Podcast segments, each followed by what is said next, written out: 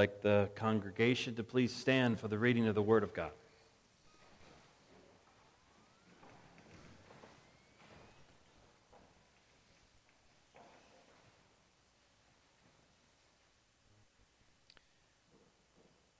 This is how Paul closes his letter to the Galatians, almost. See with what large letters I'm writing with you with my own hand. It is those who want to make a good showing in the flesh who would force you to be circumcised, and only in order that they may not be persecuted for the cross of Christ. For even those who are circumcised do not themselves keep the law, but they desire to have you circumcised that they might boast in your flesh. But far be it from me to boast, except in the cross of our Lord Jesus Christ, by which the world has been crucified to me and I to the world. Brothers and sisters, all flesh is grass, and the beauty of that grass is like the flower of a field. The grass withers, the flower fades, but this, the word of our God, endures. Have a seat.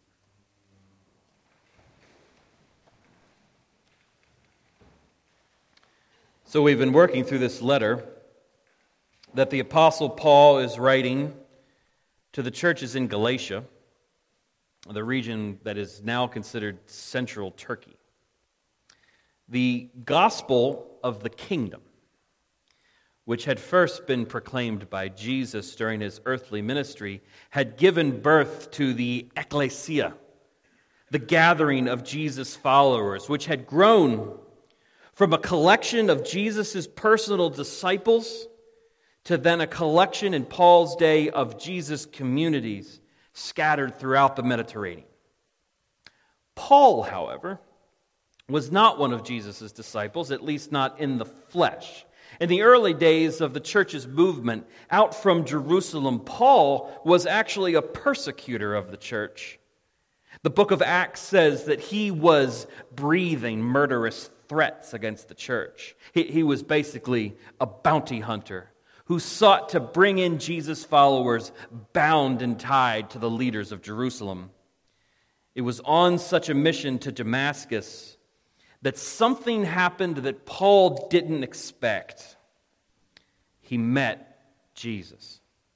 It, it, would be like, for you Star Wars fans, it would be like if Boba Fett suddenly joined the rebellion.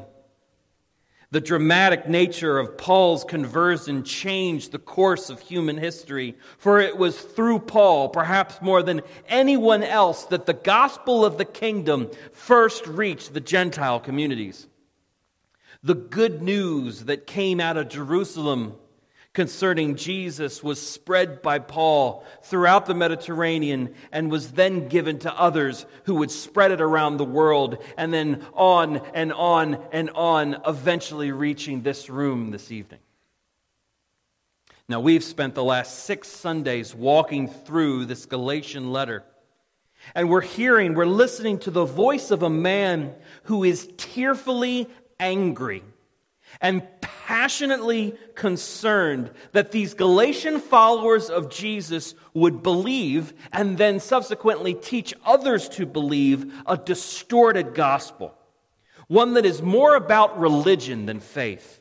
One that is more about the faithfulness of men and women to follow rules rather than the faithfulness of Jesus, the Messiah, to the, to the messianic mission. Of course, Jesus and subsequently Paul have teaching on how we should live this new, uh, this new life of freedom in Christ under grace. But those actions, those actions are all responses to God's love and mercy towards us. You see, when I love my neighbor as myself, what that really is, is a reflection of God's love off of me. Because I first love I love because he first loved me. The faith that we live out is a result of the faithfulness of Jesus' role as Israel's representative Messiah. Israel, as you recall, was, was God's rescue mission to save the world. Jesus was the climax of that story. God had promised Father Abraham that he was going to bless entire world through Abraham's offspring, and Jesus is how he got the job done. So, Paul spends the Galatian letter unpacking these truths, and then he lands, as we saw last week, on this epic statement uh, comparing the sins of the flesh with the fruit of the Spirit. Paul says, Look, the sins of the flesh are evident sexual immorality, impurity, sensuality. Sensuality essentially meant lust without love, idolatry, uh, sorcery. Uh, not meaning like reading Harry Potter novels, sorcery meaning going to something else other than God for power, enmity, hostility, bullying, looking for fights, strife, jealousy, fits of anger, rivalries, dissensions, divisions, and the drunkenness, orgies, things like these. You see, there are just some things that you know are wrong. There are just some areas where you can feel the evil. And Paul is attempting a list that will elicit an emotional response from this community that he's passionately pouring his heart out to. If Paul was writing today, he might say, Hey, look, the sins of the flesh are evident. Look on the streets racism, sexism, oppression, lust, pornography, sexual harassment, greed, power grabbing, apathy towards the poor, environmental destruction, broken marriages, broken neighborhoods, gang violence, domestic violence, human trafficking, people without a home, and the hard hearts of men and women like you and me who only care so much. The sins of the flesh are evident. Uh, evident, they are apparent, they are plainly recognized. No one should have to tell us that those things are a path away from life. Taste their fruit. What do they produce? They produce what? Brief pleasure, numbness, the ability to get your own way. Maybe it's your own desire to sit in God's chair and you say, you know what, God, I want to tell you what is and isn't sin. Maybe that is what you want. Maybe you want that authority. Because as long as I can define sin for myself, I can conveniently overlook certain actions and behaviors that I should probably address, confess, and redress. To sin means to miss the mark. And we have to remind ourselves that it is God who made that mark in the first place because this is His world. And friends, the truth is that this world is bathed in sin. We sin so often that we use sin to cover up sin. And we get to the point where we feel like there is nowhere to turn because we just assume that this is just the way the world works. Some in church history have called this total depravity, which is kind of a bit misleading term because the term total depravity implies that humanity is utterly depraved of all goodness. It desi- denies the truth that each of us were created in the imago Dei and, and therefore have value and worth. So, a response to this criticism, in response to this criticism, some have preferred to use the phrase instead radical corruption. This is a good way of thinking about the effect that sin has on humanity. Radical comes from the, the Latin radix, meaning root. So here we are, human beings of value and worth, who have been corrupted at the core of our beings with sinfulness. There is no aspect of ourselves that is not corrupted by sin. And I realize that that is offensive to our ears. See, we want to hear that human beings are basically good and that God should learn to live with our imperfections. But that's not the truth. The truth is that sin has infected the core of my being. And the only thing powerful enough to destroy that sin from the inside out is the thing that can save me from the death that is the result of that corruption. So, here's the thing about sin God is furious over it. Why? Because God's a spoil sport because God doesn't want us to have fun? No, God is furious over sin because sin separates us from Him. It hurts the world that He created. It hurts the people that He loves, namely you and I. Sin misses the mark of how a human being was actually supposed to live a life. Sin is poison that has infected and corrupted our very existence. If my sons were being poisoned by something or someone, I would be a bad father if I wasn't furious over that. If God wasn't furious over sin, he would be a bad God. I think that there are times when we think about God's anger towards sin as like God's anger towards us, and we get consumed with that. And I don't want to deny that there are certain times when God's anger is directed towards us, but, but we have to remember that it is only under the umbrella of God's radical, sacrificial love expressed to us. Romans 1:18 says, "For the wrath of God is revealed from heaven against all ungodliness and unrighteousness of men, who by their unrighteousness suppress the truth." What is the truth? Well, Jesus says that the thief comes only to steal and kill and destroy, but Jesus came that you might have life and have it abundantly. And when he says abundant life, he means real life. He means kingdom life. He means an eternal life, a life to the full, to the max, a life worth pursuing, a life that lives in anticipation of the reunification of heaven and earth itself. That is what sin stands in the way of. You know, I think it's a good thing that we see the systemic and widespread manifestations of sin in our day and feel a holy discontent to want to do something about it.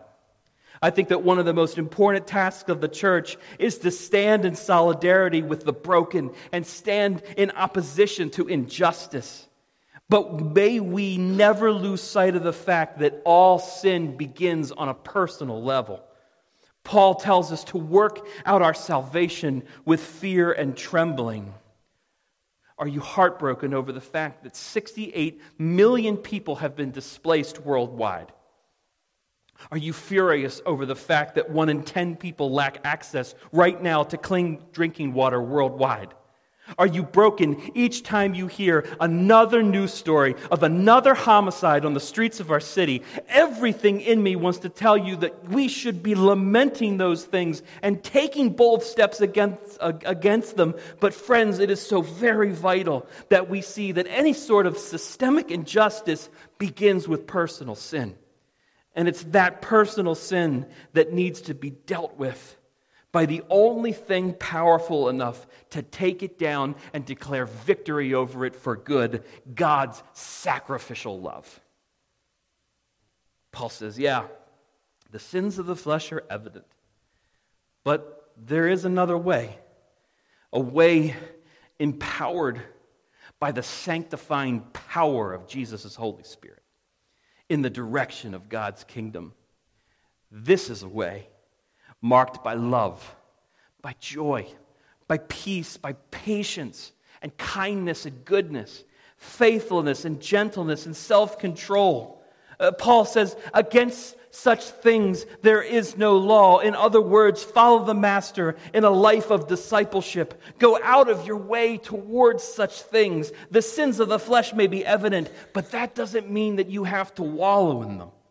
See, if you have fallen for this lie, that says that you have to live in sin because that's just the way the world is, then Good Friday is for you.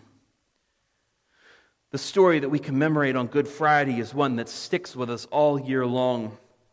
The story that begins with a child in a manger on Christmas Eve. It's the same story that sees that life extinguished on a cross on Good Friday. This is the story that Paul leans into as he closes his letter to the Galatian Christ followers. It's possible, up until this point in the letter, that Paul had been dictating his words through a scribe. That was common practice in the day, especially if Paul had challenges with his eyesight, as many believe that he did. But now, in these final verses, it's possible that he takes the pen in hand himself and makes sure that his closing words are now in his own handwriting because he wants to make it crystal clear to this church community that had lost its way. Let me read it again. See what large letters I am writing to you with my own hand. It is those who want to make a good showing in the flesh who would force you to be circumcised, and only in order that they may not be persecuted for the cross of Christ. For even those who are circumcised do not themselves keep the law, but they desire to have you circumcised that they may boast in your flesh. They're exploiting you. They're bullies, they're religious bullies. But far be it from me to boast except in the cross of our Lord Jesus Christ, by which the world has been crucified to me and I to the world. Two fascinating phrases in that last verse. First, there's this concept that Paul would not wish to boast in anything except the cross of Jesus Christ. Now, the word translated boast here in Galatians is most often translated glory. The King James and the RSV and others actually do use the word glory there. But the, to glory in something means to give it like exalted praise, honor, distinction. Uh, something shown glory would, would be made an object of pride, an asset, something seen as illustrious or resplendent in beauty and magnificence. Paul is giving glory to Jesus' crucifixion on a first century means of torturous execution. The cross was what Romans used to tell people, what, the cross was what Romans used to tell people that they were in charge. It wasn't just a means of torturous execution, it was a shameful, humiliating experience just to watch. It was done on hills and in public places that showed others this is what happens when you challenge our authority. Turn with me to Matthew 27 and let's consider some uh, one of the Gospels' um, perspective on the crucifixion.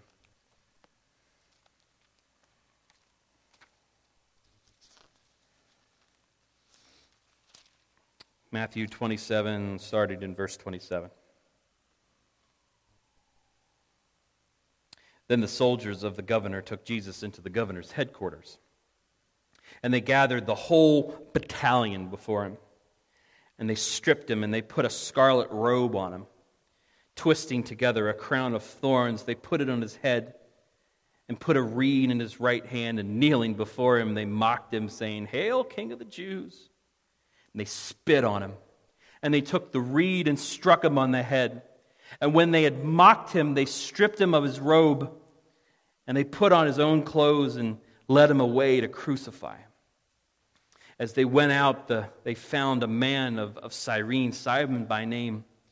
They compelled this man to carry the cross, and when they came to a place called Golgotha, which means the place of the skull, they offered him wine to drink mixed with gall, but when he tasted it, he would not drink it.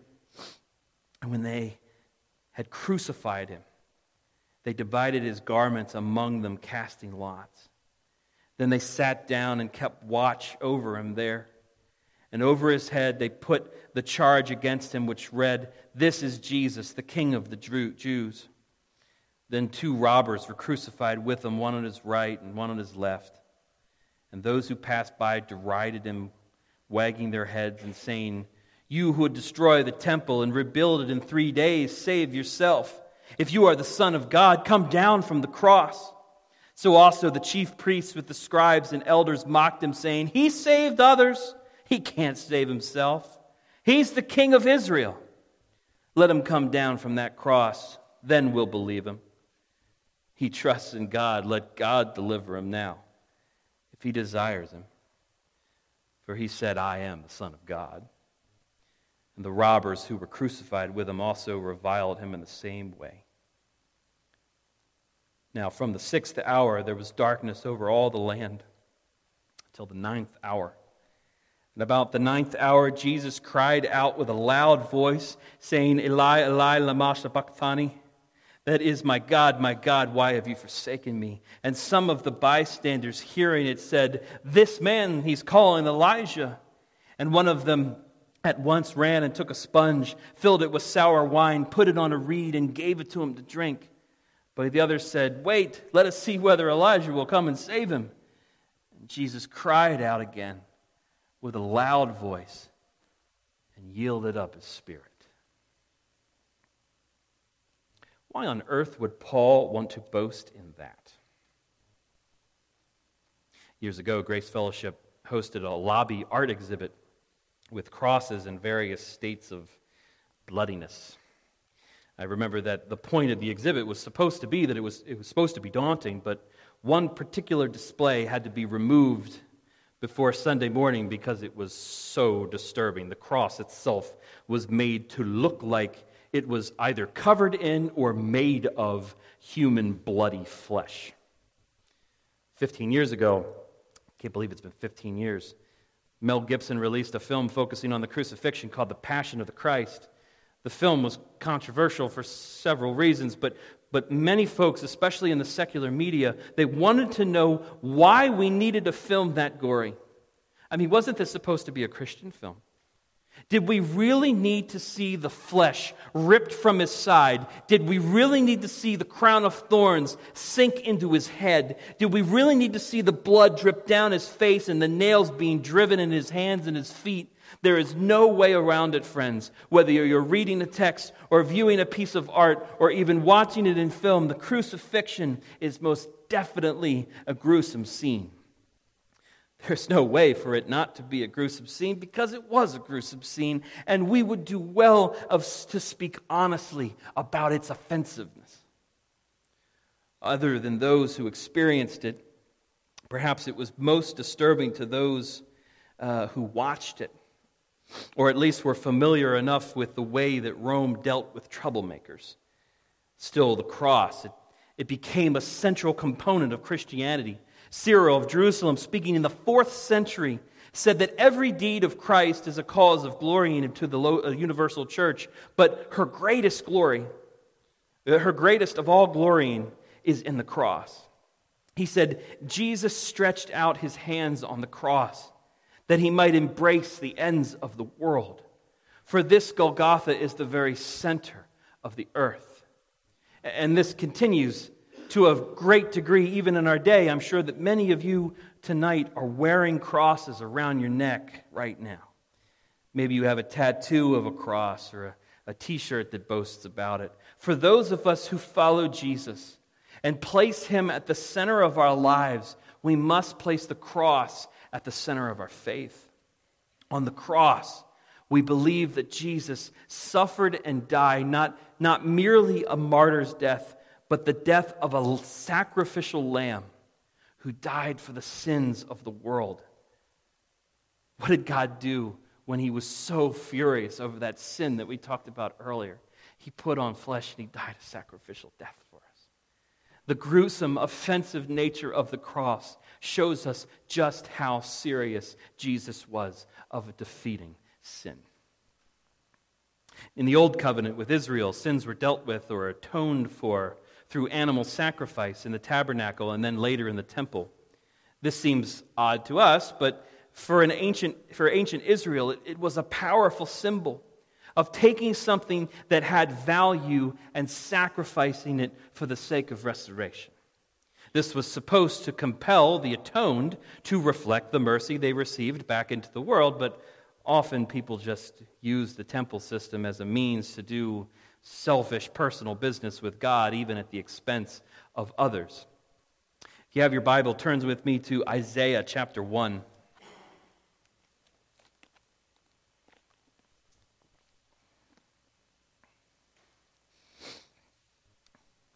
Right at the beginning of Isaiah, actually starting at verse 2. Hear, O heavens, and give ear, O earth, for the Lord has spoken. Children have I reared and brought up, but they have rebelled against me. The ox knows its owner, and the donkey its master's crib, but Israel does not know, my people do not understand. Ah, sinful nation, a people laden with iniquity, offspring of evildoers, children who deal corruptly. They have forsaken the Lord, they have despised the Holy One of Israel. They are utterly estranged. Skip down to verse 12. When you come and appear before me, who is required of you this trampling of my courts? Bring no more vain offerings. Incense is an abomination to me. New moon and, and Sabbath and the calling of convocations. I can't endure iniquity and solemn assembly. Your new moons and your appointed feasts, my soul hates. They have become a burden to me. I am weary of burying them. When you spread out your hands, I will hide my eyes from you. Even though you make my many prayers, I will not listen. Your hands are full of blood. Wash yourselves, make yourselves clean. Remove the evil of your deeds from before my eyes. Cease to do evil, learn to do good, seek justice, correct oppression, bring justice to the fatherless, and plead the widow's cause. So, what's he saying here? Your religion is tiresome. It's become transactional rather than relational. You want to understand true religion? Cease doing evil. Learn to do good, seek justice, correct oppression, help the fatherless, stand with the widow. For too long, you have used your religion as a means to get right with God on your own terms. No more. Continuing on in, in verse 18 Come now, let us reason together, says the Lord. Though your sins are like scarlet, they shall be as white as snow. They, though they are red like crimson, they shall become like wool. If you are willing and obedient, you shall eat the good of the land. But if you refuse and rebel, you shall be eaten by the sword for the mouth of the Lord has spoken. See, the concept that we could be white as snow might, must seem far fetched to a world like ours that has become radically corrupted with sin. But that's exactly what our desi- Father desires for us.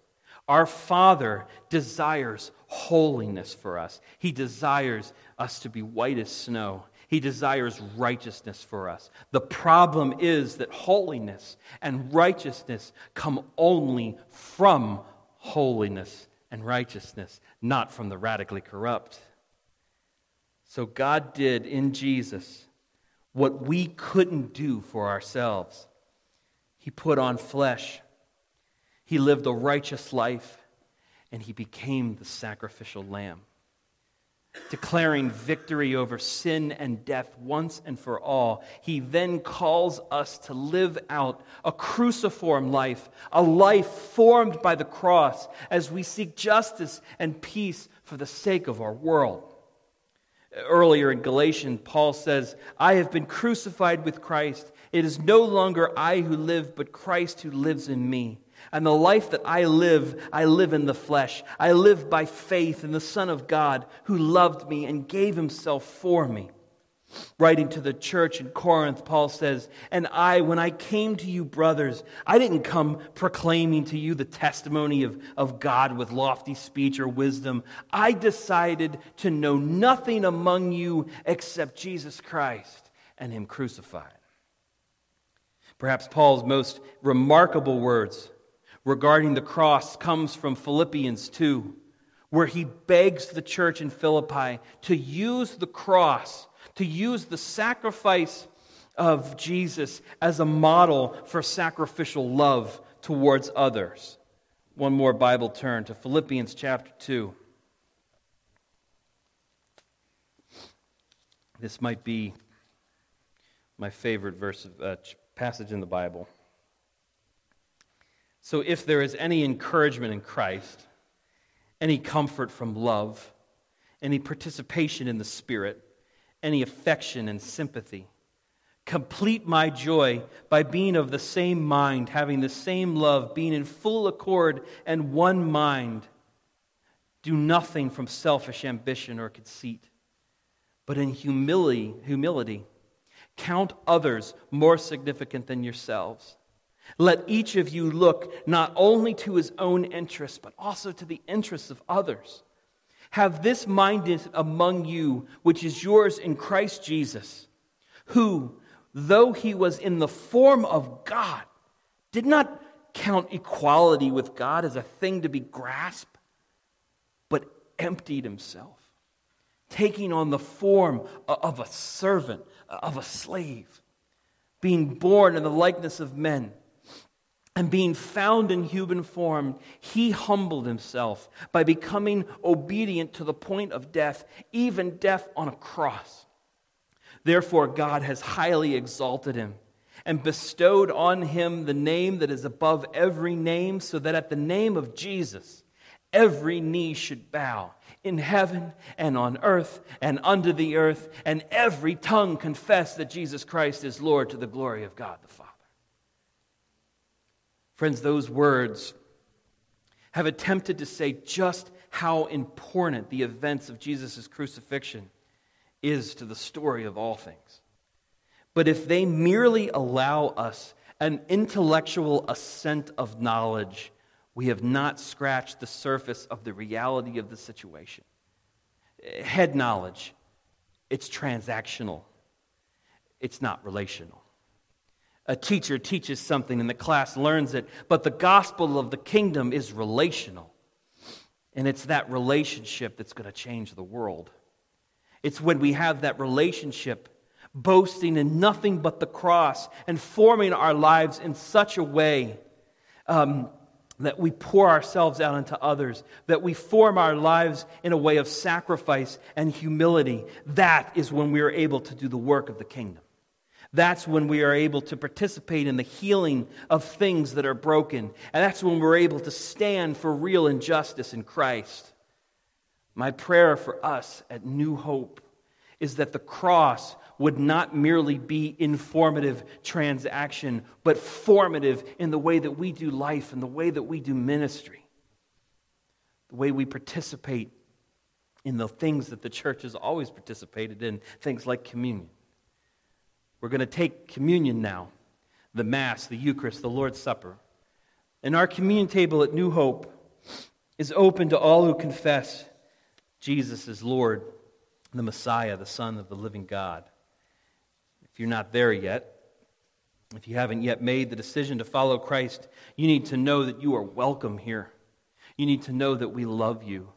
And we want you to think of New Hope as a place where you can come not having to hide your doubts or your questions. When we take communion, you shouldn't feel obligated to participate. Feel free to just have a few moments of silence in your seat, thinking about the things that we discuss. But I will add this the communion is one of two sacraments that Jesus instituted, the other being baptism. Baptism is a public declaration of your faith. Remember, your faith um, is certainly called to be personal, but it was never called to be private. We might say that while communion sustains your faith, baptism proclaims it. So if you decide to come forward for communion and you haven't yet been baptized, that's okay, but I'll ask you to consider coming to me later to discuss the possibility of making a public declaration of your faith uh, soon. In fact, we're going to, I'm happy to announce, we're actually going to have a, a baptism this summer. And maybe right now, on this Good Friday, maybe it's you that want, you want to make a declaration of your intention to be baptized. So please come to me after the service. I'd love to talk to you about it. Um, the bread is unleavened. The red is wine and the white is grape juice. And after coming forward, I will ask you to take the elements back to your seat where we'll take them together. First, though, would you please stand and join as churches throughout the centuries have done in the reading of the Nicene Creed.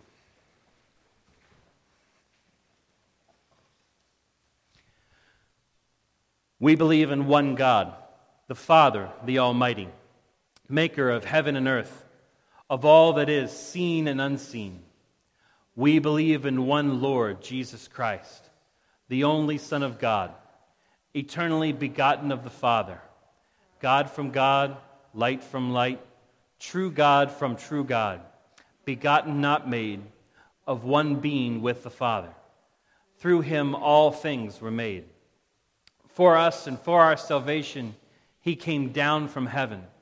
By the power of the Holy Spirit, he became incarnate from the Virgin Mary and was made man. For our sake, he was crucified under Pontius Pilate. He suffered death and was buried. On the third day, he rose again in accordance with the Scriptures. He ascended into heaven and is seated at the right hand of the Father. He will come again in glory to judge the living and the dead, and his kingdom will have no end. We believe in the Holy Spirit, the Lord, the giver of life who proceeds from the Father and the Son. With the Father and the Son, he is worshiped and glorified.